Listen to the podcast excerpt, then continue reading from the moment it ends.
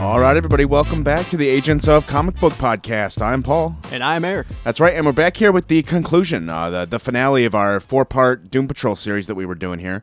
Um, we're actually going to be skipping ahead a little bit in the book. Um, not not that uh, we're going to be skipping over anything that's relevant to this story that we won't talk about. Um, so, I mean, if you haven't read all of it, you can follow along with what we're doing. Yeah, I mean there Um, are uh, a few aspects that are kind of relevant, like mainly just the egg, like Ebis, Yeah, well, we'll, Phoebus' we'll egg and talk all about that, too. Yeah, yeah. We'll, we'll, we'll skip. We'll uh, introduce the, the con- those concepts a little bit as well. yeah, yeah, when they come Um, up or whatever. But we wanted to skip ahead in the story a little bit from what we did last week because this is the story that covers the Candlemaker, which was like the whole antagonist of season two of the show, which is Yeah. what we're also talking about after that.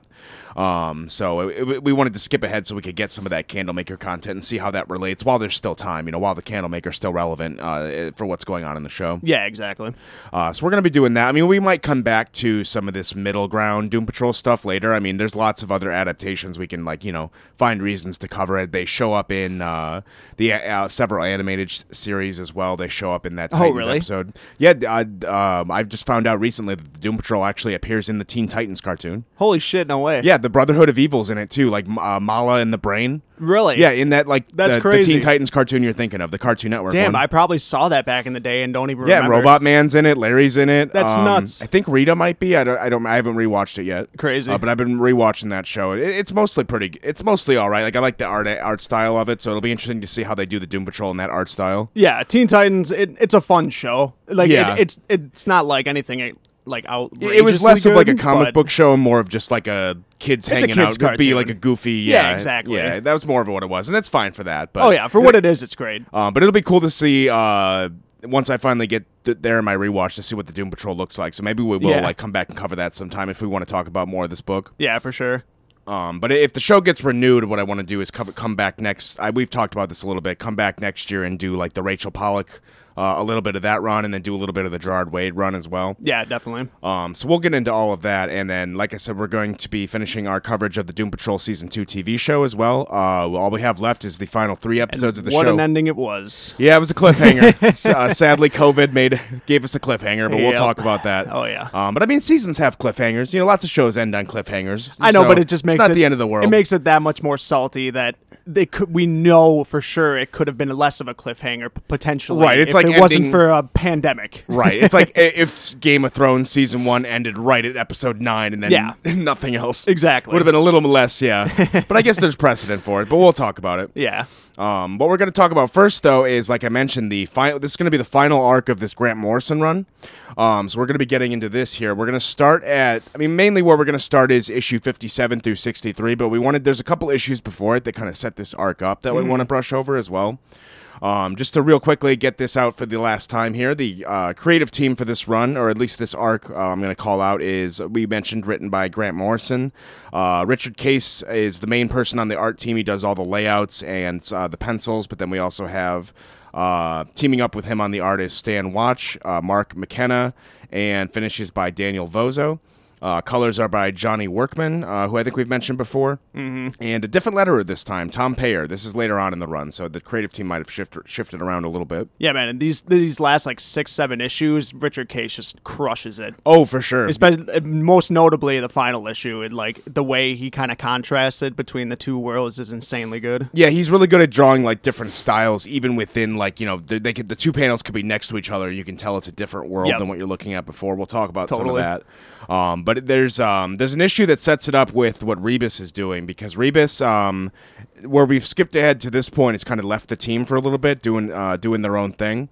Um, and where we find them, they're on the moon, and they're kind of going through this like trippy vision thing, uh, where they're and what we've kind of getting gotten a little bit of hints as to what's going to happen here. Like the, the aliens like mentioned them at one point and called them like the Ouroboros, Yep. which is like the snake that eats its own tail. Yep. So we've kind of gotten that uh, hint of like a reincarnation tale from Rebus. Yeah, like that's definitely. kind of what's coming up. And so we see uh, we see them on the moon, just kind of going through like having all these weird trippy thoughts and visions, and they even go past like the old moon landing and stuff Yeah, I love that part. and because they're like uh, Rebus asked, like, well, what did the moon la- like? What did the people who were in the moon landing see when the cameras turned off? Like, Yeah. what could they have seen that they didn't tell us about? I love that line. yeah, that's really cool. And we, we see what he uh, what Rebus is seeing is like this whole it's like this giant golden tree, Yep. but it almost looks like two trees next to each other, almost like uh, making love, like wrapped around each other. Yeah, because rebus it actually means it. I think it, I don't know for sure if it's a um, an alchemy term, but rebus means like chemical marriage, Right. which like it, a lot of like the symbolism behind this is like the you know them coming together and as one and creating like this kind of not you know uh, reincarnation or ro- Right, because there's like Ouroboros kinda three thing. personalities within their body right now. Yep. So it's kind of like that mixture between these three different people, and like we even see like uh like Larry and um Eleanor separated kind of in their vision, and they're like you know making love as this is going on. So there's Mm-hmm. all like something weird going on in like internally that we don't see. Oh yeah, yeah. and if for any Invisibles fans out there, or Graham Morrison, you'll know about something in the Invisibles, something big that uh, is behind the moon. Also, I don't know exactly how it kind of connects, but the big one is on um, what page is this? It's I think it's page eight. Um, where it's there's like the red stop says the red light and then um, the line especially where it says there's a line where it's like tongue on the button to like uh, start the end of the world like that's an exact thing he brings up in the invisibles Oh, too interesting. Okay. because like because the barbalith it's supposed to be like whenever people have like um uh, either like a psychedelic or like an alien abduction scenario they always see like a red light it's usually a red one and that means stop and then eventually it's supposed to it, that's kind of your introduction into like that world of like That's like the first sign. yeah that's kind of like your initiation almost and, but people perceive it as like an alien abduction or like Right. a traumatic experience but it's really just barbalith trying to basically put a download of information into you Did the, the Invisibles came, Invisibles came after this, right? Yep. Okay, yeah. that's what I A few thought. years after. Yeah, so he so he's kind of like this is him kind of first exploring those ideas and then going back to the Invisibles and they're like, no, now we're really doing it. Exactly, That's yeah. pretty cool. Yeah. Yeah, like they're not exactly like linked, like ex- like specifically, but it's I mean, they it's kind within of the are. same. We've realm. talked about it a little. I mean, uh, even as just we're, as we're going through it, like you found a lot of things to bring up. I mean, they have two same characters. In Oh the yeah, run, no. too, Kate Chalice is like. I mean, she's in the Invisibles too. She's basically the biggest character in the Invisibles, also Right. as So- like as, just as the same in Doom Patrol too. So that sounds like probably a good book to follow up on if you finish Grant Morrison's Doom Patrol. And Oh, you want to yeah. kind of see something similar. Well, Yeah. that's like I. That's what his hyper sigil is. I don't think it Doom Patrol specifically, but it's Flex Mentallo, the Invisibles, and the Filth. Like Okay. tho- those, all three of those are pretty much linked together Linked as in one in, in the themes, same yeah. universe. that's pretty cool. Yeah, I love it. what what ends up happening is when they're at this tree, like this golden tree, Rebus reaches down and pulls up this like golden egg, Yep. and they're like, "We've done it!" Like, and you just look at the page, you're like, "What?" yeah, like uh, obviously it's Grant Morrison. Like I'm not smart enough to get everything that he talks about in this, but it, it- it's all pretty cool. Mm-hmm. But no, no, it's cool because uh, that's kind of like the main archetype of the kind of uh, storytelling that we get in this book, where like the first couple issues will just be like you seeing things and being like, "What? What Yeah, is e- this? Like, this exactly. doesn't make sense." But then by the end of the arc, like more pieces will be put on the board for you to kind of start to understand it. Yep. Because by the end of this arc, I go back and read this issue fifty four with uh, with Rebus on the moon, and that makes a little more sense because I understand what the egg is. Oh, Yeah, exactly. It's it ends up being Chekhov's egg pretty much. Right, exactly. so you're like, oh, what's this egg gonna be? Find out in yeah, three totally. months. Yep, Yeah, exactly. um, and then there's also a two issue arc, uh, which is basically just a, a setup for this Candlemaker story, which is mainly about Dorothy and, and Jane.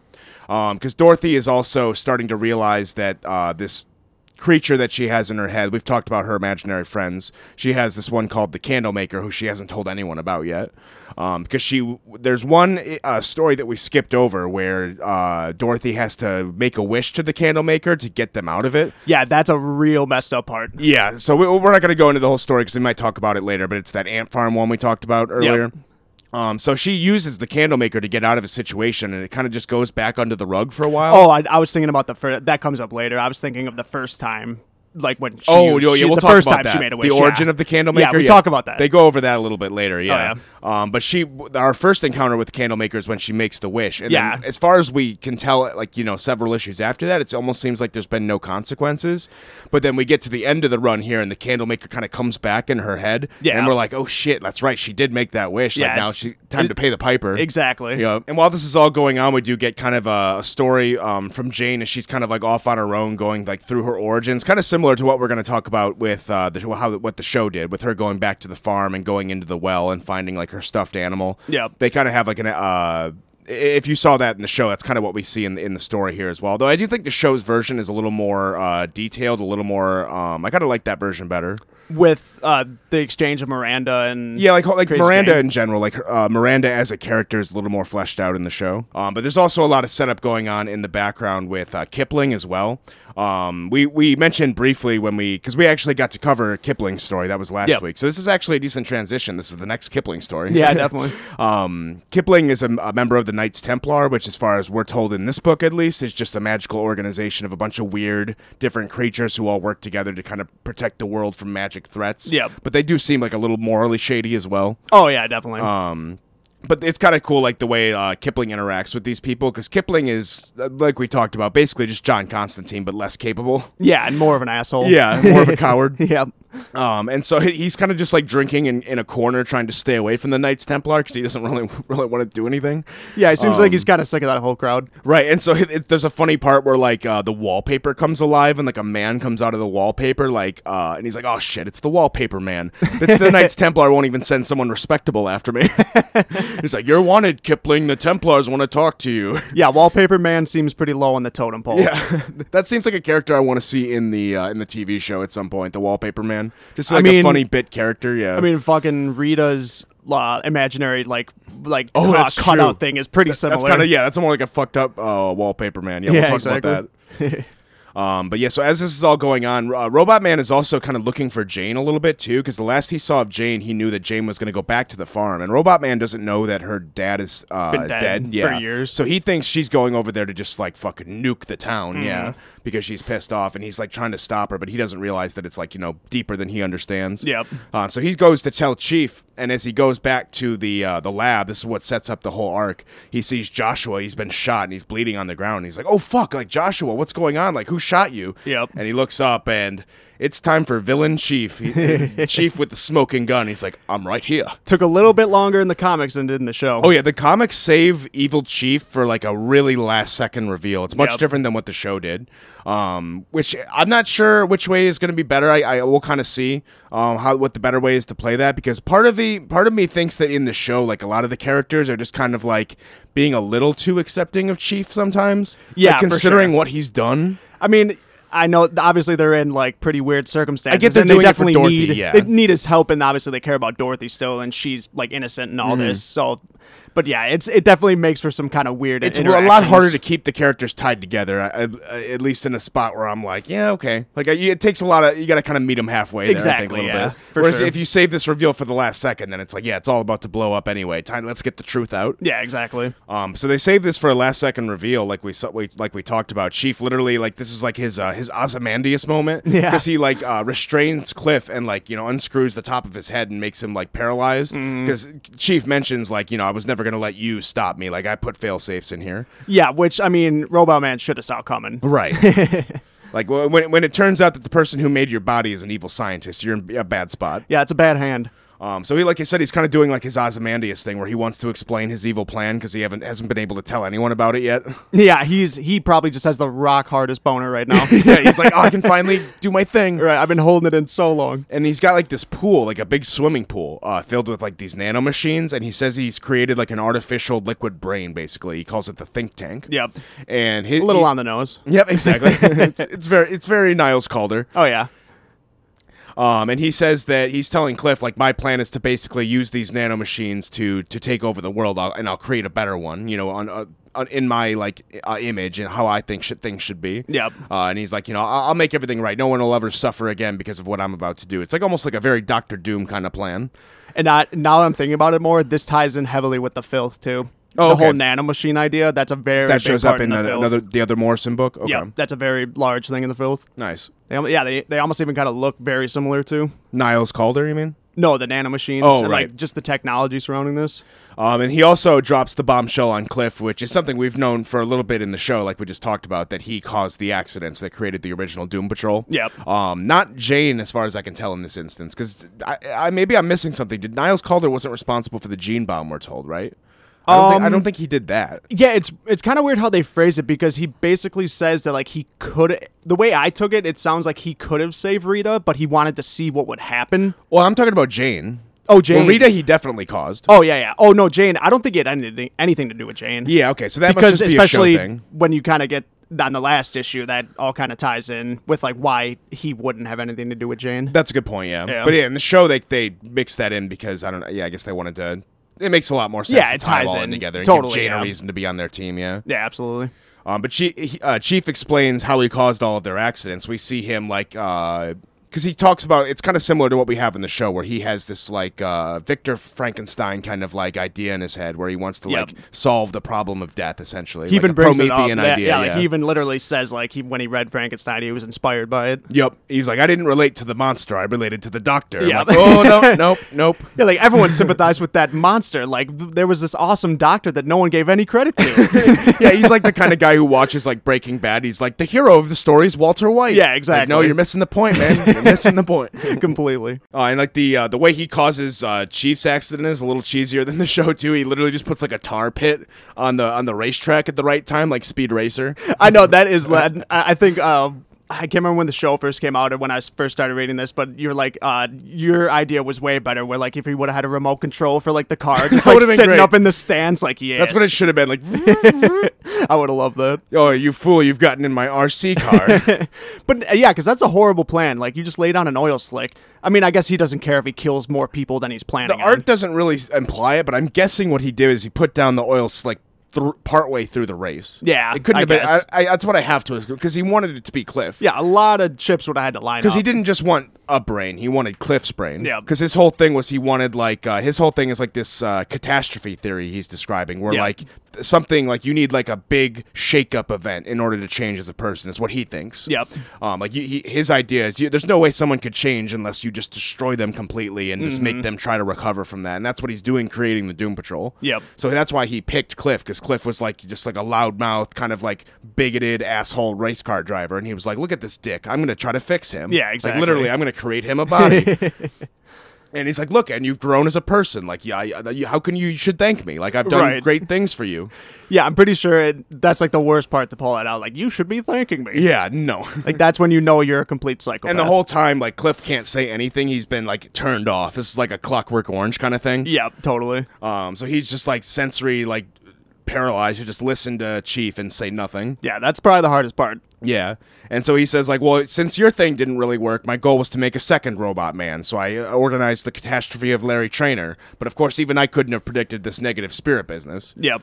Um, and then the same thing with Rita, except this part, this part, he says, he literally says the only reason that he bombed Rita was that because he wanted to see like a, a powerful, beautiful woman fall. I was like, Niles, are you the absolute worst human ever? It's like he's so self-aware, but he just doesn't care at all. He just doesn't want to which fix makes himself. him that much worse. Yeah, he's just like the, like a like a mad scientist boomer asshole. He's Yeah. like literally. that's why like anytime in the show like they try to tell us Chief is good, I'm never buying it. I know. never, and so far they've proven me right. oh yeah, totally.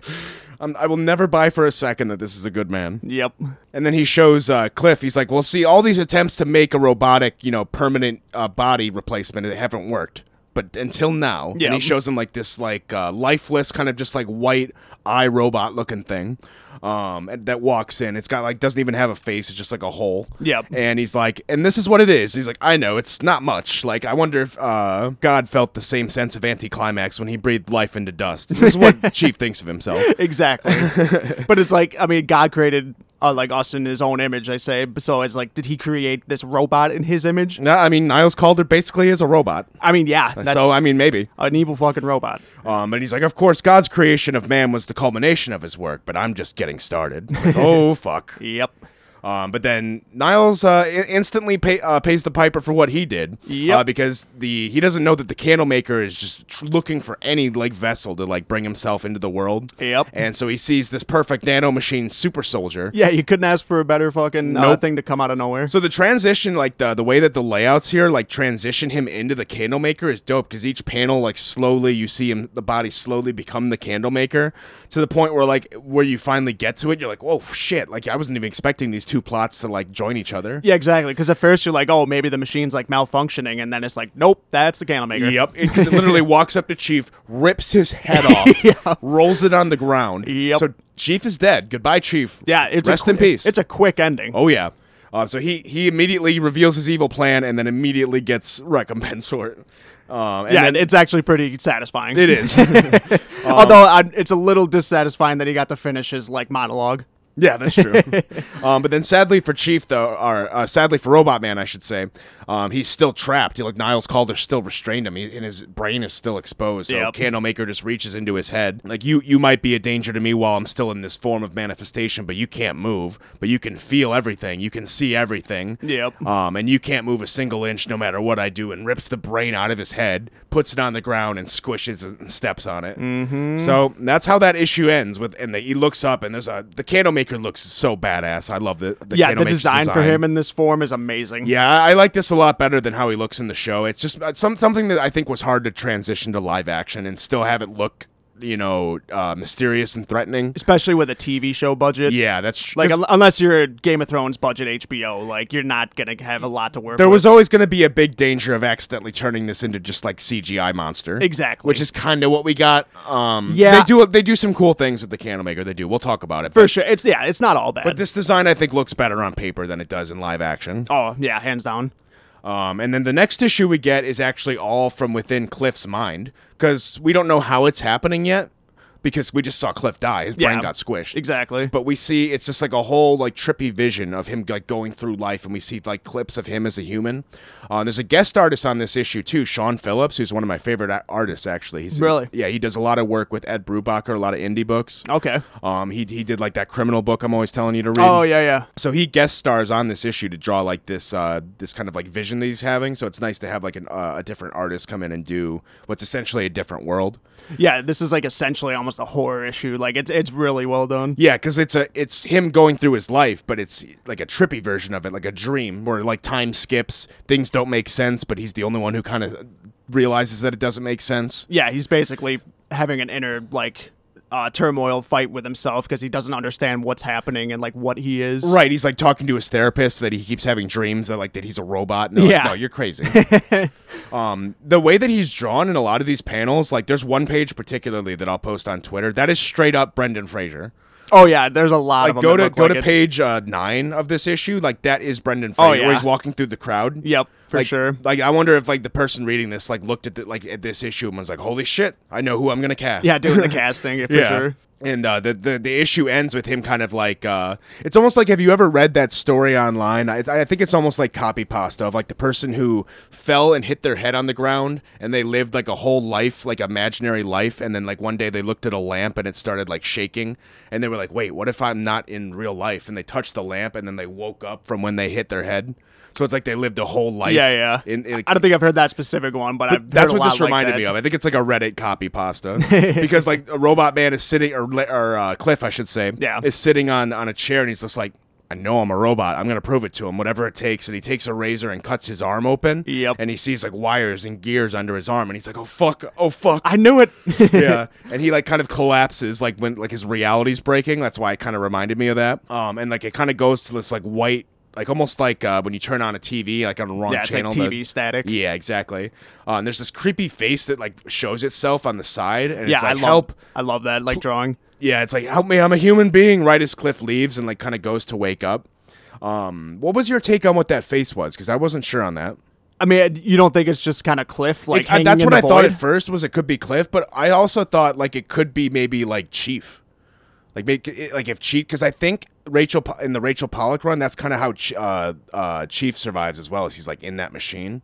Oh, really? So I don't know. I, oh, I with thought- like his disembodied head. yeah. Okay. Yeah, I, thought could see maybe- that. i- It's either that or like Cliff's like splitting reality. yeah, I could see that. One of the two, yeah. Oh no, th- you could be right because as he's like making the transition, like it literally says, "Please help me, don't go." Yeah. So that could be Chief kind of hanging in limbo. That's why, like- because at first I thought it, like you thought it was Lair, uh, Cliff, but then Yeah. it- it's like unless it's too like Cl- uh, Cliff disagreeing with himself, like part of him is saying stay here and part of him Oh, saying leave. yeah, pos- that could be it, yeah, too. it could be a lot of different things. I mean, For it- sure. it's it's Doom Patrol, so they don't spell it out. yeah, exactly. Um, but and it's a, but with Graham Morrison, like it could. There's a good possibility it could be either or. Yeah, it's Like, open to interpretation. right? Exactly. Um, but then th- we see him getting pulled out of this vision, and he wakes up back in his body, and it's Kipling in front of him, and he's like, "Oh, you're awake, finally." He's like, "Wait, what happened?" Have Like, a good nap. my brain got smashed. Like, what's going on? Is this real? And he's like, oh, yeah, your brain got smashed. It's on the ground right there. It's fucking gross. Yeah. Yeah, but luckily, uh, the Chief backed up your memory. so there's like, a backup of his brain that just floppy disked into the back of his head. Yeah, no, he said there was a compartment like in his chest or something, and then he just like put it Yeah. in the computer, and then voila. kind of like uh, Krakoa with the X Men, like create mind backups in yeah, case exactly. you die. Yeah. yeah. Like he even says, like, yeah, like you're basically immortal. You just have to be sure to keep up on your updates. Yep, that's exactly what happens with Krakoa. yeah, totally. Like it's almost the same. Yeah. Uh, and he even has uh, Chief's head is still there, and Kipling's like, "Ooh, he didn't make it, huh?" Yeah. holding up his head. Exactly. But I mean, Cliff's stuck in a robot body. At least Krakoa, you get to be born from like weird metapods. Oh, that's true. Yeah. um, and Kipling is just the fucking worst in this arc because he like the whole like the world is ending, and he's handling it like the worst way you possibly could. And, Oh, like, yeah. He's just like drinking as much as he can and blaming everyone else. Yep. Like even like even Dorothy, like she's a little kid, and she's like, "I'm sorry, I didn't mean to do this. Like the candle maker's free. Like I only did it to save my friends." And he's like, "Yeah, little twat." Yeah, the whole time it's just like you piece of shit. I know you know something. Yeah, you're it's working with him, aren't you? Kipling, you fucking dick. What yeah. are you doing? Yeah, he gets called out a couple times, but he's still just a douche. Yeah, when about it. Jane comes back, I like when Jane comes back Oh, in yeah. the story because Jane is like n- hates Kipling so much and Yep. is- is always giving him shit. I love Jane. Yeah, she knocks him down a couple. yeah. And there's like a funny part too because they use uh, Danny is like a part of the Doom Patrol pretty much at this point. So Danny like teleports them around. Yep. And so like when Danny gets reintroduced to.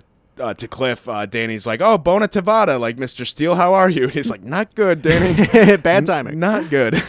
Just learned I'm no longer any part human. also the world might be ending so Right. yeah and w- we see uh, they they uh, danny teleports him to new york and cliff looks up and it's like the whole it- it's not quite a city on fire but it almost looks like that it's almost like a city covered in black soot Yep. like it kind of looks normal behind it but it looks like it should be on fire is what i would describe it as Totally, yeah. And it's and I'm gonna go back to the Invisibles again, but in there's a thing called the Black College where um it's you know basically the world between our world and it's what is like slowly poisoning our world. Yeah, So like- and and it looks like the, a lovecraft kind of like side dimension that's very close Uh, Yeah, exactly. And it's it- it's interesting because the art actually looks very similar, except in the Invisibles, it's more just kind of a black and white gradient. Where, Yeah. but it's almost the same kind of fuzzy, like kind of texture. right like a fuzzy filter Yep.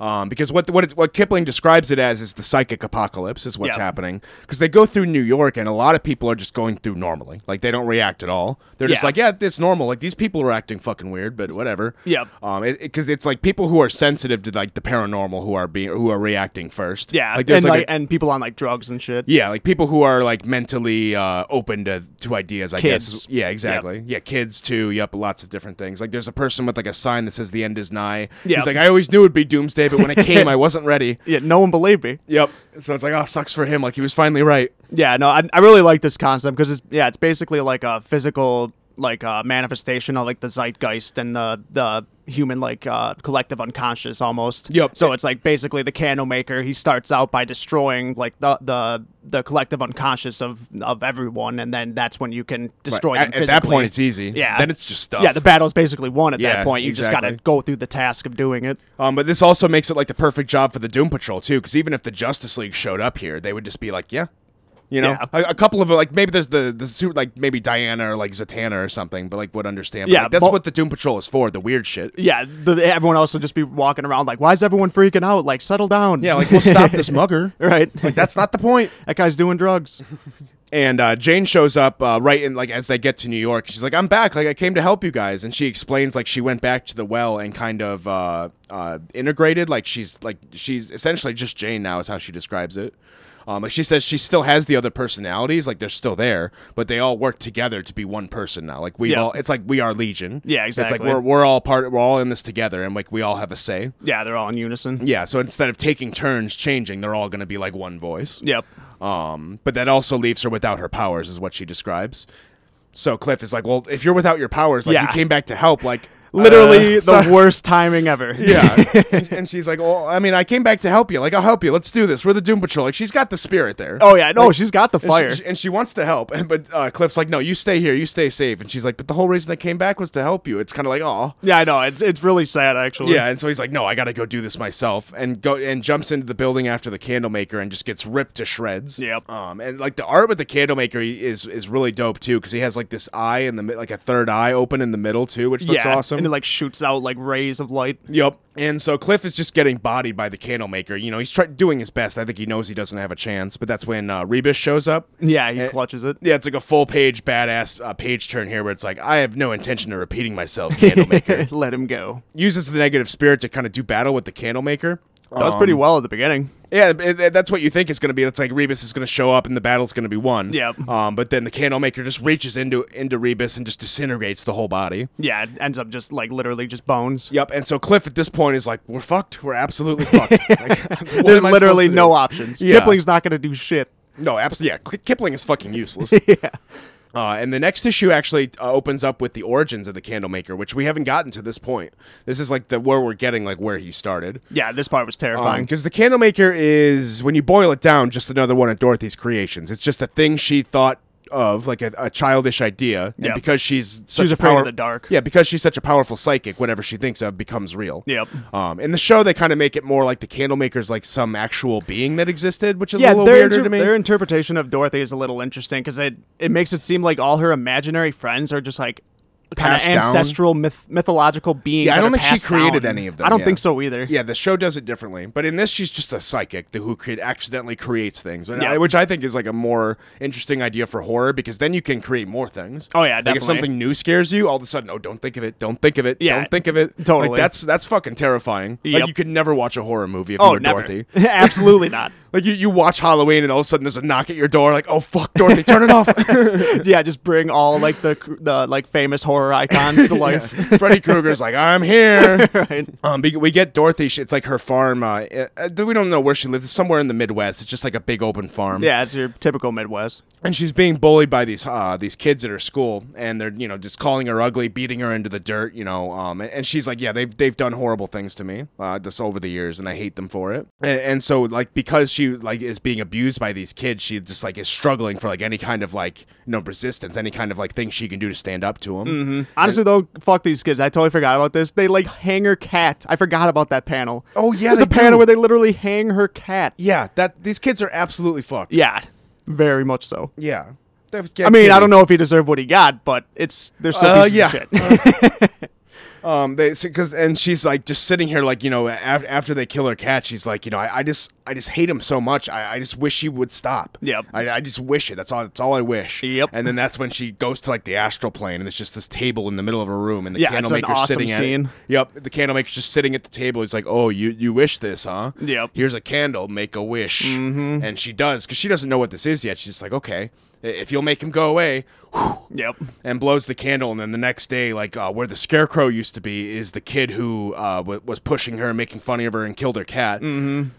I don't know how to describe what happens to this kid. Yeah. he's strung up like a scarecrow, Yep. but it's like his intestines and like his insides have been wrapped around him, like he was almost strangled by him Yeah, and like and, and like tied up with them. sh- I think she even describes it in a part where like because he's basically uh, disemboweled, and then she said like the vines were pretty much intertwined through his entire body, Yeah. and no one knows how. Yeah, so he, So, he got Swamp Thing. yeah, Yeah, it's not it's not pretty. Nope. Uh, so that's when she knew, like, I can never make a wish again. Yeah. So the fact that she had to go back and make that wish during that ant farm story shows how dire she thought it was. Exactly, 'Cause yeah. She's like, this thing is bad news. I, we don't have any choice. Like, I got to do it. yeah. I mean, at the time it was the right move, but yeah, this the, the That's consequences. how she are feels rough. now. She's Yep. like, yeah, I saved us all then, and now we're just gonna die anyway. I'm, Yep. I'm the stupidest girl alive. And, and Yep. Kipling's like, yeah, you are. And I'm like, fuck you, man. yeah, fuck you, dude. And and I, Jane has some great panels like talking shit to him. I love that because uh, Kipling tells Jane to shut up at one point, and she's like, "Oh no, you fucking don't! Don't tell me to shut up, Ki Kipling. I'm warning you. Don't start shit with me."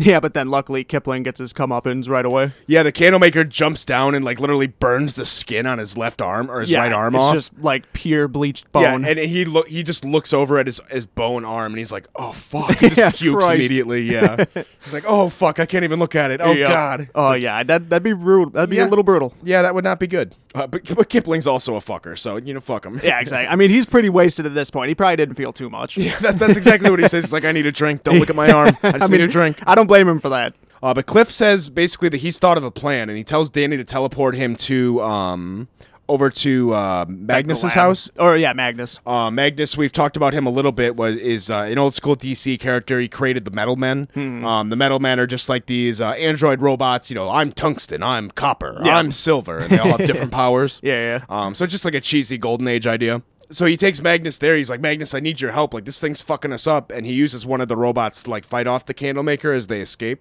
Um, because Magnus, i- they need a tech genius for what's going on. Because the body that the Candlemaker has is the body the Chief made, that cybernetic android. Yep. So I think Cliff's thinking is that's our in.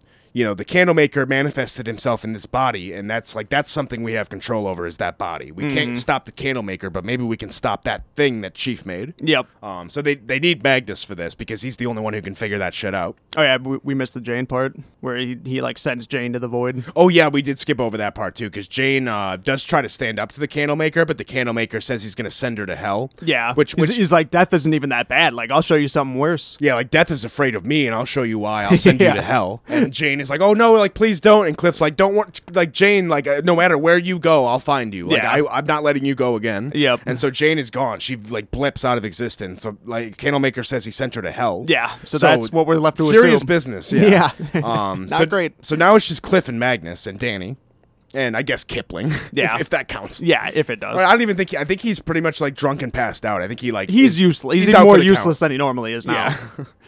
Uh, but they teleport themselves back to uh, to Chief's base where the think tank was, Mm-hmm. and Magnus says that he can hack it, like he can turn the body off. All we got to do is get there. So their job is just like literally we have to press the button, like that's all it's down to. But then the Candlemaker shows up and tries to stop him.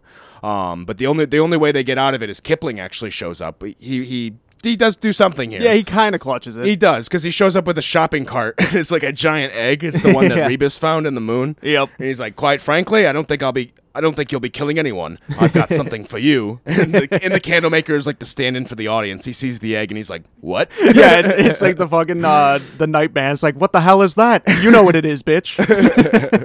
And the egg hatches, and, and it's Rebus. Rebus is back. The egg was was Rebus uh, themselves. Yeah. because they hatched out of it, and they're like, "No, this is reincarnation. Like we, this is what we had to do. Like you Yeah. had to kill the old body to make the new one." yep. Uh, and then Rebus, with their new kind of fresh power, destroy the Candlemaker's body uh, and then activate the button so it can't replicate itself. Yep. Um, and then they're like, "We did it! We beat the Candlemaker. The world is saved." Yeah. Uh, d- uh, game over, right? And then Magnus is like looking at the computer and he's like, "Niles, Niles, what the fuck have you done?" Because now that they've had to activate this machine, they've also activated Niles' program. Yep. And Niles' program, like you talked about, was basically Nano Armageddon. yep.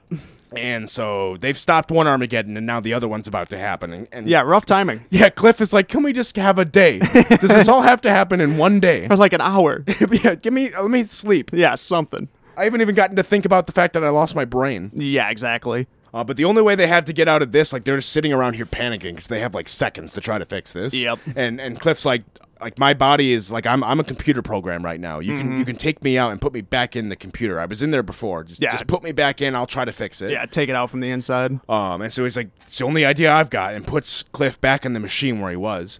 And uh, there's some panels here which I thought were interesting on the reread here because when he first goes in, he sees like a long staircase that goes down through like a black void, Mm-hmm. and that's kind of like what we saw in the show with uh, Niles' base that he had in Danny the That Street. he was keeping Dorothy in. Yep. Yeah. For sure. Because this is kind of similar. This is like uh, Niles is like fortress that we're seeing almost. Yeah. Because uh, Cliff is like descending down it down the staircase and runs into uh, Cl- uh, Chief's disembodied head. Mm-hmm.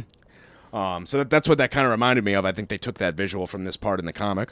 And uh, this is almost why I thought that Chief was still in the machine because the, the the Chief that's talking to Cliff here seems a little bit more than just Cliff's imagination of Chief. You know what I mean? Yeah. Like this feels like Chief himself talking to Cliff because he's telling he's like defending his plan. He's like, no, like Cliff, I would have given you a whole new body with an organic uh, whole body. Like I would have restored you We're Yep. using these nano machines. Anything was possible with these nano machines. Yep. And so Cliff, like for a second, has like a moment of regret, and then he's like, nah, and like kicks the the flower pot, which is Niles' head, like, Yeah. off the railing and goes through the door. Well, and like with that, like you have to assume, you know, if if uh, Cliff's you know memory was backed up on Chief's computer, then I feel like at some point she probably would have done the same for That's himself. what I'm thinking too. Yeah. Yeah. And and I'll tell you, like based on what I've read from Rachel Pollock's run, is mainly why I have this theory. Okay. Um. So I I think that there is something there, at least something that was discovered later. Gotcha. Um, but as as Cliff goes through this door, there's a really interesting page that we get here, and I almost want to quote this word for word because it's hard to kind of get what they're going for here without reading it yourself. Mm-hmm. Um, because he goes through, and it's almost like his consciousness is being ripped away from him, like his sense, like his sensory feelings. It's like we talked about before, sensory deprivation. Yep. Um, yeah, it's basically an ego death. Right, because he says it's like everything is is going. He says everything's going wiped out like chalk on a blackboard. Names, faces, places, all erasing themselves. Uh, it, it's mind breaking fragments charring away. Uh, like, no sound, nothing left, and it all goes away. And it's like it literally it restores itself, and, and it says that it's boyhood summer through the window, uh, saddest and most perfect day, going out, leaves, flickering leaves. So it's almost like uh, it's almost like it's just he's existing in this ethereal place, and like he it starts out like a nightmare. You know, everything's being ripped. It's like how we. Do, I compare it to that issue that we had where it was just him as a brain when Yeah. Mala and the brain broke in. Yep. Mm-hmm. Because it's like it's like at first it's horrifying. Like everything is too much. Like you can't understand it, but then you kind of make peace with it and kind of and then it's almost like you're in heaven kind of. Yeah, you just kind of let go and like ride it. And then you just like and then it's just a summer a warm summer day for the Yeah. rest of it. So it's almost kind of like this uh at first it's shocking and then it's like heaven. Yep. And so they um they pull him out of the machine and they're like, You did it, like you stopped the the nano machines, like whatever you did worked. And then it cuts pretty quickly. Like we don't even get like a five years later, but it's impl- it's like implied that it's been like five months. Yeah. Because we cut later and it's uh Cliff at the at like an asylum looking for for Jane. Because he's going all over these places where Jane, like, you know, where records of Jane are, like trying to find where she might have gone Yep. and uh, he can't find anything. And the doctor like is kind of like also trying to explain to Cliff what happened to him in that machine. And he's like, uh, you know, it's an interesting experience you had. Like the state of being while you were inside that computer must have been similar to what Buddhists call uh, samadhi. Uh, many people devote their entire lives to achieving such states. You should be privileged. And it's just Cliff like sitting like on it like on the stairs, just like with his head in his hands, like yeah, privileged. Yeah, it's just like yeah, whatever. You have no idea what the fuck you're talking about, man. and there's an interesting part here with Danny too, um, because Cliff uh, is kind of like in this rut, and Danny shows up to try to cheer him up because that's Danny's thing. He want uh, Danny wants everyone to be happy. oh yeah.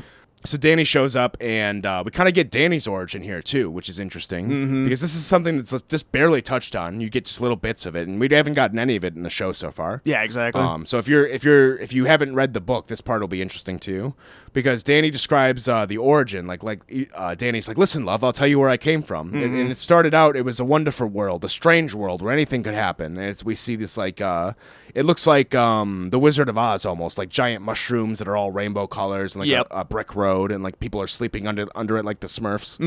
Um, and Danny's like, yeah, people had different names for it: Neverland, Wonderland, Oz. But, but they, you know, it was all Danny. You know, it was all us. yep. Um, and- but slowly, you know, as as the world evolved, um, I don't know how, but the world, like uh, this Neverland, this Oz, started to shrink. I don't know if it's because people stopped believing in it, in it, or maybe the world just got dirtier and e- more evil. But it started to shrink and become smaller and smaller and smaller until it was just a street, a traveling street.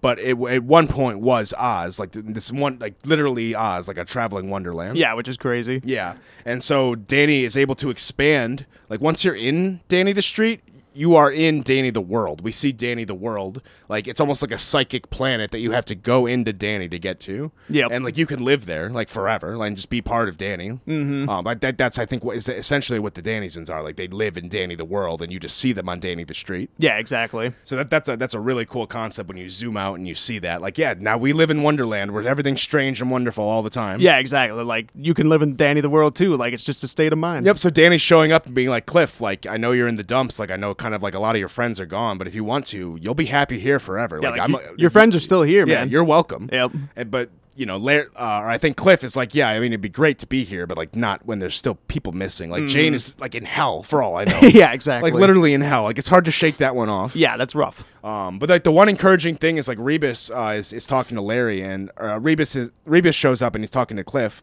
and Rebus mentions like uh, it seems like Rebus knows more than is than they're letting on. Yeah, for because sure. Rebus is like, yeah, I can't stay here. Like I have things to do, but don't worry about Jane. Just trust me. Don't worry about her. Yep. And then flies off and Cliff's like, I don't know what the fuck that means. The fuck, but- man. Yeah. like, why would you say that? Right.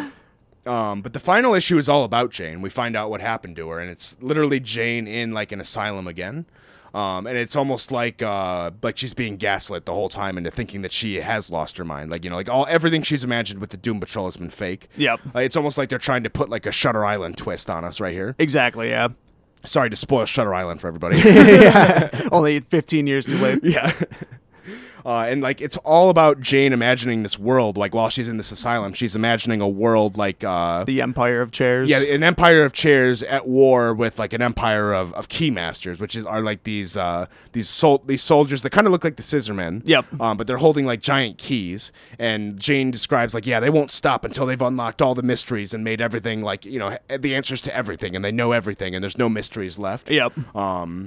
so the story is kind of like Jane creating the story in her head of the key the key makers and the and the the army of chairs for like what's going on with her Mm-hmm. because all these people keep trying to like probe her mind and figure her out and figure like what is your trauma tell me Yep. um and she's like you know like stop like stop probing me you don't need all the answers like Yeah, it's, it's not exactly. none of your business frankly Yeah, th- this isn't how you cure something. Like you don't need to unlock every secret to get to the root of everything. Right. And it's almost like part of it too is almost about like a little bit of this book in general too. It's like not, not everything needs to be answered. Yep. Like sometimes what makes something good is the wonder of it, like Totally, the yeah. mystery. Yeah. Absolutely. So it's like a good like a lot of people it's probably also kind of almost a response to what a, a lot of people why a, prob- a lot of people probably don't like this book because they're probably like they probably read this book and like I don't understand what's going on. It's all nonsense. It's all random. Yep. You know like why don't they explain this part? This part should be explained.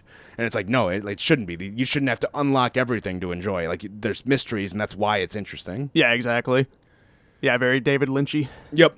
And so uh, she's she's in this asylum, and like the doctor who's trying to treat her is like trying to figure out what parts are real, and uh, and, and the asylum where she's at is very old school too, Oh yeah. uh, because the doctor is like uh, we're we're told is like trying to reprove uh, electroshock therapy. Yep. Because the, the like the doctor who's treating Jane like tells him like this has been disproved, like you're crazy trying to do this, and he's like, no, it's a good strategy, and I'll I'll prove everyone wrong. yeah, and it's basically just the easy way out. Yeah. Because like yeah, you, then you yeah, don't you have a can you can patient. cure quote unquote cure someone doing that, but you basically just make them a zombie. Yeah, so you've your job is over, I guess. But Yeah. you fucked it up. Yeah. exactly. But yeah, no. Um, this is going back to what I said earlier about how Richard Case just kills this, like because all the all the scenes when Jane's in the asylum, it's like just completely like kind of almost gray, where there's absolutely like l- very little amount of colors. But then when she's in the other world with the chairs and like this war happening, like it's very vibrant and like very well like drawn out. because like it's like that's the dull world. That's Yep. that's our world. That's Yeah. where everything's boring and explainable. Exactly. And like even when she's released from the asylum, like the doctor hears like uh, I heard she just went on to live a normal life. You know, I, I heard that. Yeah, um, she became like a cashier, at, like a convenience store. Yeah, like there, there's a whole page in here where I was like, you, "Why you got to keep insulting me like that?" Because she's like, she had a job, she worked all day, then she watched TV, then she slept. Like, Yeah. why, why do you got to come after me like that? I, Book? I know. I feel personally attacked. It's like there was no wonder left, no mysteries, no adventures. Right. It's like, ma- I mean, maybe it wasn't a bad life. I mean, there's people that have worse, but didn't sound too great. Yeah, and then it, it, it the, all of that ends with her leaving a note on the lamp, and the note says, "It's not real." And Yeah. She wa- and then, oh, this is so good because she walks out to the bridge. It's still the dulled colors, like the real life colors. And she's out at the bridge, and, and uh, the person who, like, the person who's telling us the story is that doctor. So the doctor doesn't know what happened. Yep. She's like, yeah, all, all we know is that she went out to the bridge, and, And then they we don't never know what found a happened. to her. body. Th- There was never a body. We, we're guessing she jumped, but we don't know. Yep. Um, but what we see it happen is she's out at the bridge, and then uh, in the like she's thinking about jumping because she thinks she's not in the real world. Mm-hmm. She's like, if I kill myself, I'll go back to the Doom Patrol. Like this is not real. Like I'm in a dream. Yep. She wants to like Inception herself. Yeah, basically. Um, but then right before she does, she looks over to the left, and it's Robot Man. Sh he found her, and it's like Jane, it's me, and this mirrors like the first issue of this whole run. Yep. They're because coming they're- out of the rain. Yep, because when we first met Cliff and Jane, they were standing in the rain, and the hangman's daughter was doing a painting that all got ruined in the rain, and, and she got sad about it. Yep. And then Robot Man was like, no, it's okay. Let's just come in out of the rain. And that was the first time they met. Mm-hmm. Yep. And so now we get this scene of the flip side, uh, like him going to Jane, like on the on the, in the rain in the dull world, and he's like, no, no, no, it, like we're, we're here. We've always been here. Like, and he- and he repeats the line. He's like, we're going home now. Come in out of the rain. So it- I've seen theories where people think that this is actually the first interaction between Cliff and uh, Jane. I guess you could take Which, that. I mean, and I, literally only because of the setting and the line. But I, I don't know if Yeah. I'd make that exact like connection. Yeah, and I, if I had to guess, I'd say the story is supposed to make you think that. Exactly. Yeah. But that's uh, only because like the story's almost gaslighting you when you're reading it because you're like, no, you're crazy. That none of that happened. Mm-hmm. Yeah, this isn't totally. Story. yeah. So because I, think that's like what we're getting here. At least my interpretation is that they found Jane, didn't understand who or like what she was. Yep. And then they were like, no, of course, what you're saying is ridiculous, and like, no, like you should conform to like this normal world Yeah. where like that exists because that's all there is, and you're dumb Yep, for thinking like- any, anything else. because the candlemaker wasn't lying when he said she, he was going to send her to hell. That's like, what that I think was is hell. interesting. Yeah, especially considering Jane's past, she's been in an asylum before, so Yep. the candlemaker probably like read her mind and was Yep. like, "I'm going to send you to your hell." Exactly, and yeah. sucked her away. And Cliff had no idea what was happening. Yep.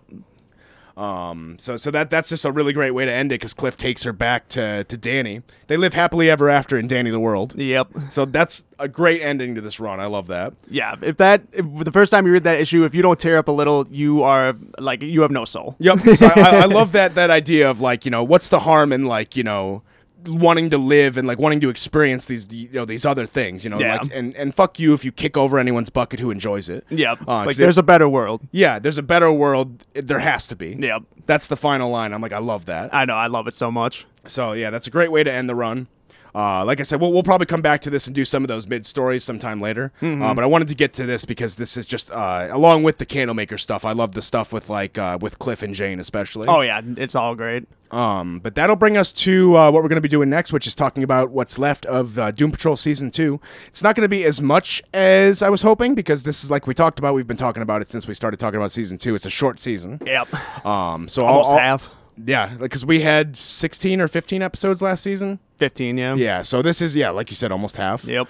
For a little ba- behind the scenes background, like this season would have been 10 episodes. It Yeah. was planned to be 10 episodes, but they literally could not make the 10th one because COVID stopped Mm-hmm. yeah, production. production, got yeah. slowed down. So a, a lot of people are upset because the show ends on a cliffhanger. We'll talk about that, but Mm-hmm. y- we could have gotten nothing. Exactly. Yeah. Yeah, no, it- I'm still happy for what Yeah. we got. Like if- as as a whole, it was still a solid season. Right, because I mean, th- this show, like, if you think about the timing, we got super lucky with this show. Oh hell yeah! Like it just barely missed the cutoff. if production would have been slower by like a month, Yeah. like we might not have gotten the season all, Yeah, yeah. exactly. So they got it in just under the wire Yep. before the pandemic started. So grateful for that much at least. oh yeah. Um, but the episodes we're going to be covering today are Dumb Patrol, Dad Patrol, and the finale, which was called Wax uh, Patrol. Wax Patrol, yes.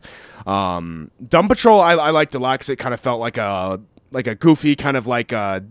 Doom Patrol, the show has a good way of making these weird concepts almost like uh, and flip them into like almost therapeutic char- uh, character situations. Oh, yeah. because the idea of this episode is that there's like this parasite that eats like intelligence, Yeah. uh, and then like becomes super powered off of like your your thoughts. Yep. Um, and so it makes as a side effect, it turns everyone dumb. Yeah, yeah. Which is hilarious because everyone keeps making bad decisions, which just hurt their own lives. Yeah, because before you find out what's happening, everyone is just progressively getting or coming up with worse ideas. Right. and so, and, and part of it too is like uh, Cyborg and Ronnie, like, you know, being super like into each other and like, you know, thinking their relationship is a great idea. Eh, Yep. Which is a red flag when that's your dumb idea. Right. It's like, no, we work great together. Yeah, exactly. yeah, and then it eventually leads down to uh, Cyborg convincing himself that he can perform surgery on her. Oh, yeah, that's right. He's going to he's going to basically rip into her body and try Yeah. to rip out her spine. Yep. Yeah, Like, not a nah, great this, idea. This will be a great idea. Yeah, um, but we also do get some backstory on uh, what happened with the painting too. Yep. Because the uh, they go into the painting to like where Mister Nobody and uh, the Beard Hunter were, and Mister Nobody is gone, which is like a, a mystery that's left with uh, Yep. that we're left with in the season, which is kind of cool. And they they do make like a meta joke. I know that's like it's cool, but at the same time, it also basically just means that it was a scheduling thing. And that's that's kind of I mean it could have been either. I mean, yeah, it could have been a joke. It could have been somewhat serious. Who knows? Yeah, because there's like a thing that comes up. It's like, where, where's uh, Mr. Nobody? Oh, he he had got another job at another uh, TV show. And Yeah. it shows like Harley Quinn that coming up soon. Yep. Because he plays the Joker in that show we talked about. it. He's Yeah, great yeah. in that. Um, but we do get the Beard Hunter. He shows up again. Mm-hmm. Um, because they're basically they're gonna hide in the painting from like the dumb people. Yep. But the dumb people are already here. Like the, uh, Mr. Nobody is gone, but like the the um the Beard Hunter's like hiding from them. yeah, he's just been trapped in here, uh, like trying to like survive away from these dumb people. Mm-hmm. Um, so so we get a little bit of that, but I do wonder what happened with uh with Mister Nobody because we he he's gone. Like they they're setting something up here, Yeah, I, mean, I would just assume he fucked off to like get his plans together. right? I don't Um, think he really cared about the beard hunter. I, I still hope I still hope they do that take where uh because he's been in the painting so long, his like motives have changed. oh yeah, for I, sure. I really hope they do that and kind of turn him more into like the Mister Nobody that we read about a couple weeks ago, where he's like, I just want to like make everything loopy. yeah, I would absolutely love that. Yeah, oh my god. I, I was in a painting for a million years. yeah, like if we got the fucking Mr. Nobody for President storyline, I would be so. Oh, that happy. would be great, I yeah. would love that so much. Um, so the Dumb Patrol episode overall was like a pretty good setup for that, and like we also we get introduced to Miranda being the primary in that episode too. Yep.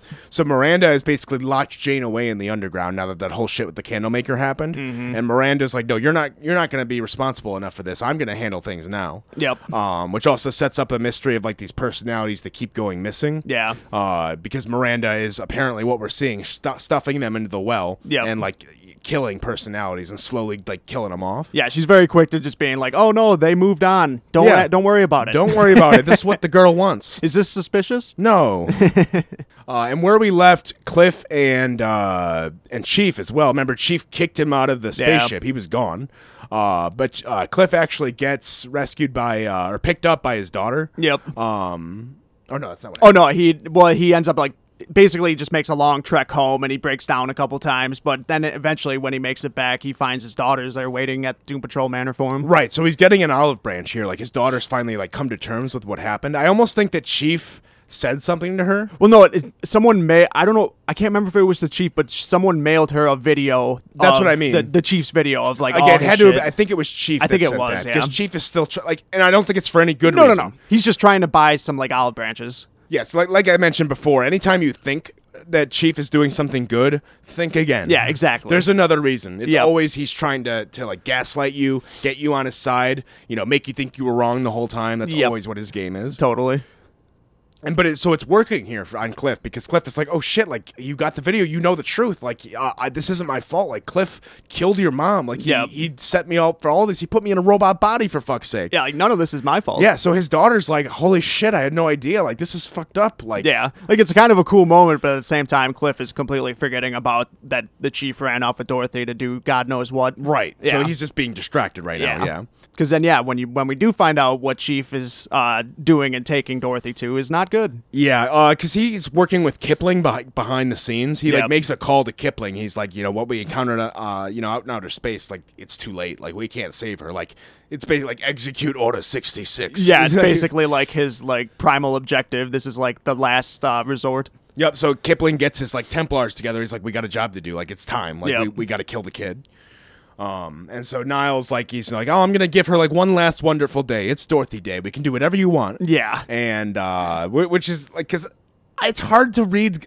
that- That's what I, I have a hard time with Chief in the show. I know. I can't get a read on him. And a lot of it is just because Timothy Dalton is such a good actor. That's what I mean. He's so fucking good. I Like know. the fact that he makes me almost think that Chief might be okay. That he might care That's a somewhat. testament to that actor. Well, and it's uh, it, I mean, I feel like what makes me more inclined to believe he has somewhat of a little bit of compassion is that in the show it's his daughter. Yeah. So there is like uh, even if like it, even if he can't help it, there's like Yeah. a biological part of him at the Exactly. very least, Totally, that yeah. wants to protect Dorothy. Because Even- yeah, throughout this whole Dorothy day, like he knows what's going down, and Kipling keeps like checking in, like, well, like, is it time? He's like, no, like, give me like a couple more hours, like, it's, I just want one day, and then like the whole time, like, you can see Chief is having a problem with it, and like, Yeah. you don't know for sure if he's gonna go through with it, but if you're gonna take anything off the Chief, like, you're gonna expect him to do the shitty thing. Yep, and th- there's a good part, a good scene that I like too, where um, where like Dorothy's at like a gas station and like she's like uh, she's panicking because she's uh, she's having her period Yeah. and she knows that like the candle maker is gonna take that as a sign that she's a woman now. Yeah, because literally the scene before that happens, Kipling is talking with uh, the chief, and the chief is like pleading with Kipling, saying like, "No, like she'll she's still a little girl, like she'll always be just a little girl." And then right after, it's like, "Oh, well, this is her first step to becoming a woman. Yep. Like things are not going well." And there's a like uh, Doom Patrol is really good at just like uh, having random like hu- just normal human characters be really great. Dude, this woman was straight up like the goat mom of all time. Yeah, because she shows up and she like realizes Dorothy's in there with no like female help at all. Yep. It's just like this old man who's like a this old boomer outside who's not gonna help her. yeah, exactly. Yeah, and so uh, and she's telling her like, "Oh, don't worry. Like, you know, like o- old men are like that are all, all the same. Like, they don't understand. They don't want to understand. And he doesn't even want you to grow up. Like, he wants you to be a little girl forever." yeah she pulls out like the best line like saying like like yeah like i was scared when i had mine but like uh and people said like you know it could have been a bad thing but i always saw it as like my red badge of courage Mm-hmm. and it's like this woman is just amazing because like if a different scenario happened where it's just some old bag who hates the world and is just like oh you got your period like then now life's gonna go downhill and then dorothy just spirals into like an even deeper depression Right, because Dorothy, this is like the only, uh, besides I guess Rita, super and Jane, super recently. It's like the Oh, only yeah. other woman she's ever met. Yeah, you know what I exactly. mean. The only other person in her life has been Chief and Danny. Yep. that's it. yeah that which Those is are the crazy only people she knew for like a hundred years. well and like mr spider and everyone else in her Oh head sure, like yeah, her her old friends. Sure. Yeah, yeah. I don't think they're like teaching her lessons. oh and no shit. they, they don't know how to teach her how to be human yeah. And so like that's like a part where like she gains like a lot of her independence because this woman is like uh one one thing that I think helps uh Dorothy here too is when she tells her like don't don't tell like your dad what's going on like he's not gonna understand Yeah, he it's just doesn't gonna- he doesn't want you to grow up keep it to yourself and just be you're your own woman Yep. uh and so that's kind of the part where Dorothy's like like maybe Chief is wrong like he doesn't want me to grow up maybe that's his maybe that's his fuck up Yep. uh maybe I should just be me you know Yep. Totally. um, and so like when when Chief is like you know done giving her the day at the carnival, um, that's when the candlemaker shows up. He's like, "No, it's my time. Like we're rising now." And so like the whole like the whole carnival's going to shit. Kipling's too late, um, and like the, it, it's the Armageddon start. start the Armageddon starting. Or the the mental Armageddon. Yeah, the psychic Armageddon. Psycho Armageddon. Uh, but the psychic Armageddon looks a lot different in the show. I like the way they did it though; it's kind of funny. Um, because the finale that we just watched, uh, this was like the most fun scene we've had uh, uh, for like the, the candle maker fights. Yeah. Yeah. 'Cause, like, Totally. the candle maker could have been like a very simple like the the finale, and a lot of other shows would have been like, we got to give him the punchy. yeah. A do big, the a boom big cannon. group battle. Yeah, Yeah. Boom cannon. Like Cliff throws a car at him. yeah, like, Rita something like uses that. her new tangly powers. Yeah. She gets one tangle punch in. Like yeah. but no, this is Doom Patrol we're watching, so things have got to get weird. Yep. so uh, when they show up at the carnival, everyone's like covered in wax, and Kipling's the only one still alive. And Kipling's walking around. He's like, "Oh, the candle maker's free. You're all fucked." yeah. He's just sitting there having a drink. Just like oh, you finally got here, huh? and they're like, "Oh, what? Like the candle maker isn't she just one of Dorothy's like imaginary friends? Like what, you're worried about like one of her imaginary friends?" He's like, "Oh no, not one of her imaginary friends. Yeah. one of ours." Yep. Like, so it, like they're literally all getting attacked by their own personal imaginary friend from their childhood, which is a Yep. pretty. That's a really cool idea. yeah. It's hilarious. Because Kipling's is just like this old puppet from like the 20s. Yeah, it like comes up behind the bar from him, and he's just like, "It's standing right behind me, isn't it?" And then it just hits him over the head with a freaking stick. Listen, we didn't have a lot of TV back in my day. right? They're like, "Give me a break." and like some of them are really great. Like um, Rita's, we talked about it at the beginning of the Yeah, episode, yeah. is fucking terrifying. Yeah, it's like a weird cutout she made when she was a kid, and Out of she- magazines, Yeah, yeah, like- and then she had taken a picture of her mom and cut out the eyes and used those as the eyes, which is That's very the creepiest part. That's very creepy. yeah, it's like, oh, I have your mother's eyes. You cut them out because you always loved your mother's eyes. right? Like, uh, yeah, make it just, stop. Just add an even creepier layer onto it. And uh, uh, Vix is um, like this old cowboy that looks like his dad. Yeah. He's, he's like, I'm the yeehaw cowboy. I'll agree with whatever Yeah. you say, Vic, because you're always right and you need me to root you on. Yeah, because like he thinks he's having like a breakthrough because he's like trying to get him to you know kind of comfort him and tell him that like he hasn't totally fucked up with Ronnie and everything. Oh yeah, we else. forgot to mention that Ronnie uh, kill- Oh. killed one of the people like at her program, like a government official, like assassinated him. Yeah, because on the way with the whole Dumb Patrol with the Uma people or whatever, because their whole thing was harvesting this jelly, which Yeah. gave them powers. So Ronnie ended up stealing some of the jelly and ate it, and it cured her and gave her powers. That's kind of what we're Was led that to the believe. Uma jelly she ate? I Yeah. missed that part. It was the Uma I- I jelly. thought it was something from like her black op. no, op they did station. it Oh, super okay. subtle, like the end of the that episode. I she missed that like part she then, takes okay. like a pocket of the Uma jelly, like Oh, all interesting. secretly, okay. yeah, yeah. So she gets like super strength and shit, and Yep. like she goes to kill that that senator or whoever he was. yeah, someone involved with whatever program, she Whatever was Black in. Ops part she was part of, yeah. Yeah. And so Cyborg shows up, and Cyborg's like, you know, he's he's the only superhero of the group. He, he Yep. views things in black and white. Yep. So he's like, no, you killed a man. Like that's a crime. Like you got to go to jail. Yep. And Ronnie's like, no, this is bigger than that. Like you're not gonna arrest me for this. This is bullshit. And like, and he's like, no, we're done. Like I can't live with a killer. Mm-hmm. Yep. Uh, and s- and uh, Ronnie uh, and him like fight, and they do, and Vic like just is gonna let her go. Like he Yeah. doesn't want to fight her. pretty much. And, and Rita kind of does the same thing. She shows up in like her beekeeper uniform. yeah, um, just yeah, she totally backs down. Um, what I'm hoping they do with the Rita thing is like she's getting the idea she wants to be a superhero right now. Mm-hmm. So like the beekeeper is like her plan A. Like that's like what she wants. That's what she thinks she wants to be. Yeah, What I'm exactly. hoping it comes next is like that uh the classic Rita superhero outfit, like the red the red and white uh dress or whatever. Oh, right. Like the the classic Doom Patrol outfits, kind of like what we saw in uh Uh, the season finale one of season finale. one. yeah. yeah. because I think that's like what her super. If she wants to be a superhero, that is like that's her. She already has a superhero outfit. That's what it is. Oh, totally. Yeah. So I'm wondering if that's what we're gonna see when she finally does have like full control of her powers. yeah, we actually do get uh like a Rita and uh Vic like montage like the Steel and Stone was. It was it's kind of like a James Bond theme one. It, it's pretty funny, but it's nowhere nothing will ever stack up to Steel and Stone. Yeah, that, that one was a little. I like the Steel and Stone one a little bit better, Oh, yeah. but they were both good. Yeah, yeah. I like the the stylistic breaks. It's almost like doing a music video in the middle of your episode, which yeah. I'm all for. Oh, totally. No, they're great. Anytime, yeah. Totally. Um, but yeah, the way it wraps up is all a cliffhanger, like we talked about. They all. Oh, we, we forgot to mention Cliff's Oh imaginary yeah, friend, which Cliff's is the best imaginary part. friend is the best. because it's like uh, when when Cliff was a kid, he went to Bible camp one summer, and so his imaginary friend is like a rock and roll like teen Jesus. That's, that was the funniest part because everyone has this imaginary friend who's like terrifying or Yep. even just a little ominous, and then Cl- we're like, "Who's Cliff gonna have? Who's Yep. his, his imaginary friend?" And he turns around, Jesus. yeah, and it just starts kicking the shit out of him. I'm Jesus. Boom. Because it's, just Cliff's imagination of what Jesus would be. Yep. And like even he's like, Well, no, it, it's totally because I I fucking had grew up in this shit, uh, going to like Bible camps like this where they they play like contemporary Christian rock and they're like, see, Jesus is cool. so Oh, I like, didn't get it's that. totally, it's basically the personification of that idea. oh, I, li- I didn't pick up on that. That's, Oh, totally, yeah. That's That's, cool. totally it. Yeah, so it's like you go to a Bible camp and they're like, look, Jesus likes rock music. Yeah, exactly. so it's like punk Jesus, and it starts beats the shit out of him. Look, Jesus said ass. He's cool. yeah, he said hell. Oh my god, he's cool.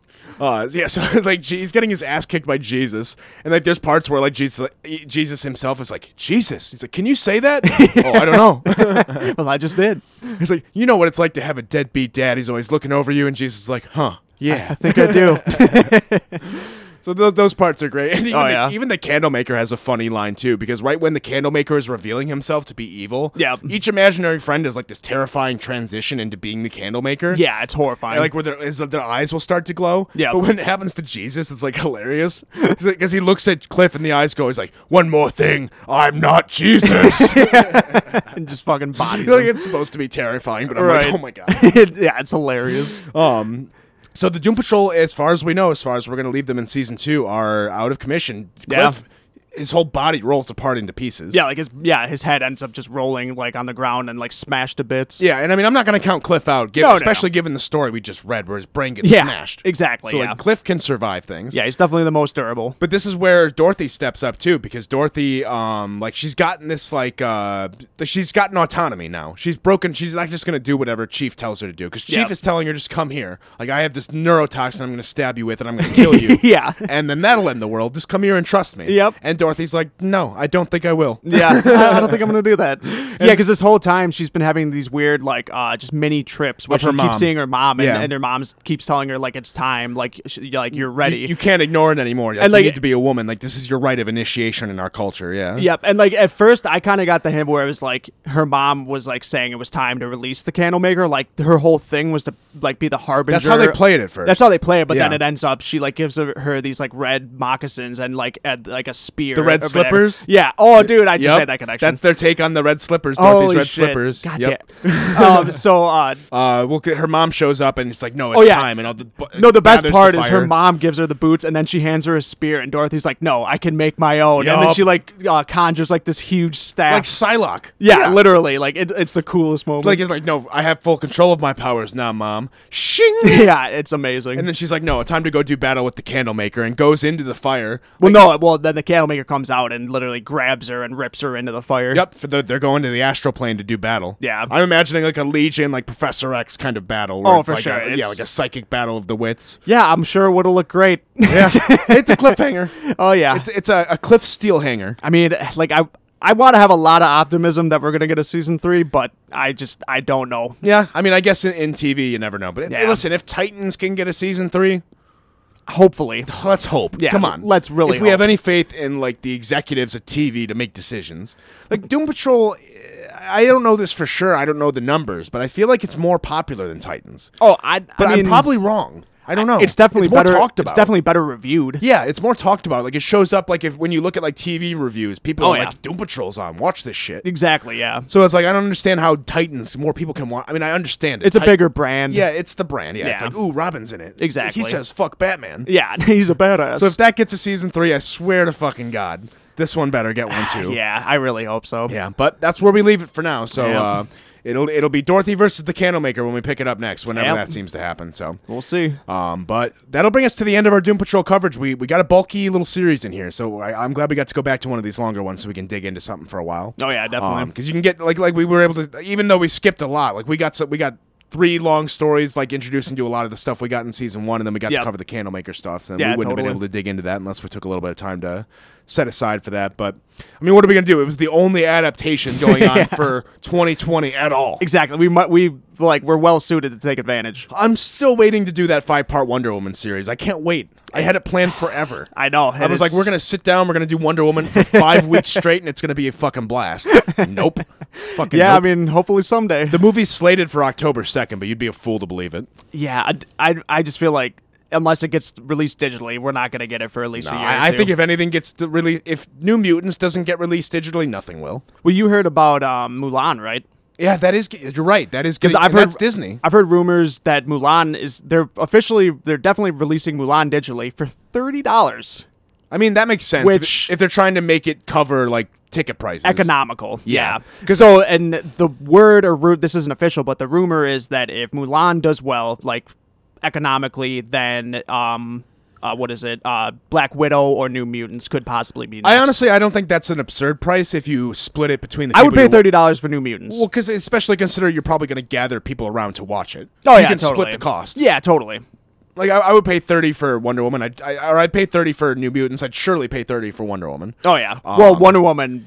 Well, that's DC, so we're not gonna get that probably. But Yeah, I guess it depends on what the precedent is set. Yeah, but we because- could get Black Widow and New Mutants. Because what was that movie that got released digitally recently, where everyone thought it was going to be like the end of like physical releases? It was like a kids movie, like a kids animated movie. Yeah, Like- that Trolls movie. Yeah, there and was then Trolls. there was another one. uh, There was a live act. Well, th- I mean, if you want to count that Andy Samberg one, or Well, not I- Andy Samberg, the the Pete Davidson one. Oh, and there was also the um the interview that was released digitally. Was it? Yeah, the the set the one where we're like we gotta we gotta oh, kill Kim yeah. Jong Un. Yeah, you're totally right. Because they because all the studios like you know bent didn't the wanna knee to air North it. Korea. Yeah, Yeah, yeah, they and they were didn't. like, no, North Korea's mad. We can't release the movie. didn't and wanna they're like, ruffle "Fuck it, I feathers. guess we got to put it up online. Yep. So if if that if that's all it takes to get a movie put online, surely a pandemic can do it. Come oh on. yeah, Come for on, let- sure. I want to see these fucking movies. Yeah, I mean, I, we're definitely not gonna get Tenant. that's But, for sure. Uh, because of this, because there's no current adaptations to cover, uh, I'm just gonna ignore that Stargirl is happening. We're gonna pretend that that's not a current adaptation that's actually happening. That we Yeah, very you well haven't could been the be biggest covering. fan of it. But fuck Jeff Johns, fuck him. So who cares? Yeah, yeah. Um, but what we're actually gonna do next week is uh, we're gonna start a two part X Men series. Um, we mentioned this on the Discord. I, I broke the news there, so everyone Yeah, on- yeah. on the the Discord for the podcast already knows. Again, if you want to join the Discord, all you have to do is join the one dollar level on Oh, yeah. Patreon. That's all you got to do. And talk to the Invisibles about me. yeah, or talk talk, Talk to the Invisibles about me. yeah, let them know. Eric, I've been meaning to talk I, to it's you been about. a long week. I've been meaning to talk to you about your breaking reality. you think the Invisibles are real? I know and they are real. Damn it, No, it's slipping through. th- quit trying to unlock my mysteries. You're you're a keysmith. All right, well, we're gonna cut back next time. I gotta unlock Eric's head. Oh yeah, wish me luck. Yes. Oh, Wait, wait. I didn't even mention what we were doing. Oh, yeah. Yeah. Next week we're doing X Men. Yeah, uh, Dark Phoenix. Dark Phoenix. Now join us. Claremont. Next time. Cool. Is that what a phoenix sounds like?